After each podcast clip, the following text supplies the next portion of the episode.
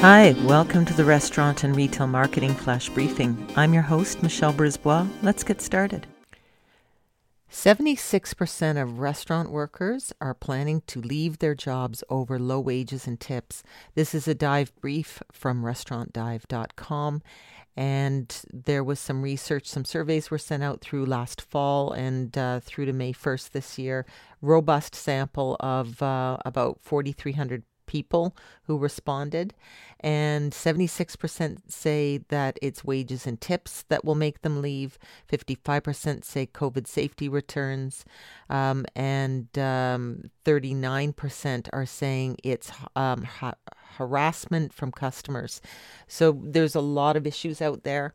Um, certainly, this notion of a fair wage, stable uh, living wage is one that's really important. This is in tandem uh, with the fact that tips have gone down.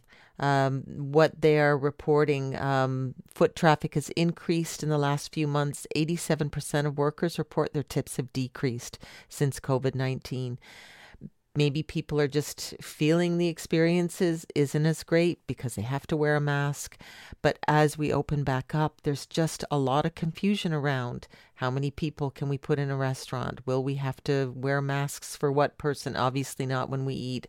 Um, so keep keep an eye on your staff. Wrap your arms around them. Uh, make sure that they're appreciated. Talk to you tomorrow. So come on, let's get out.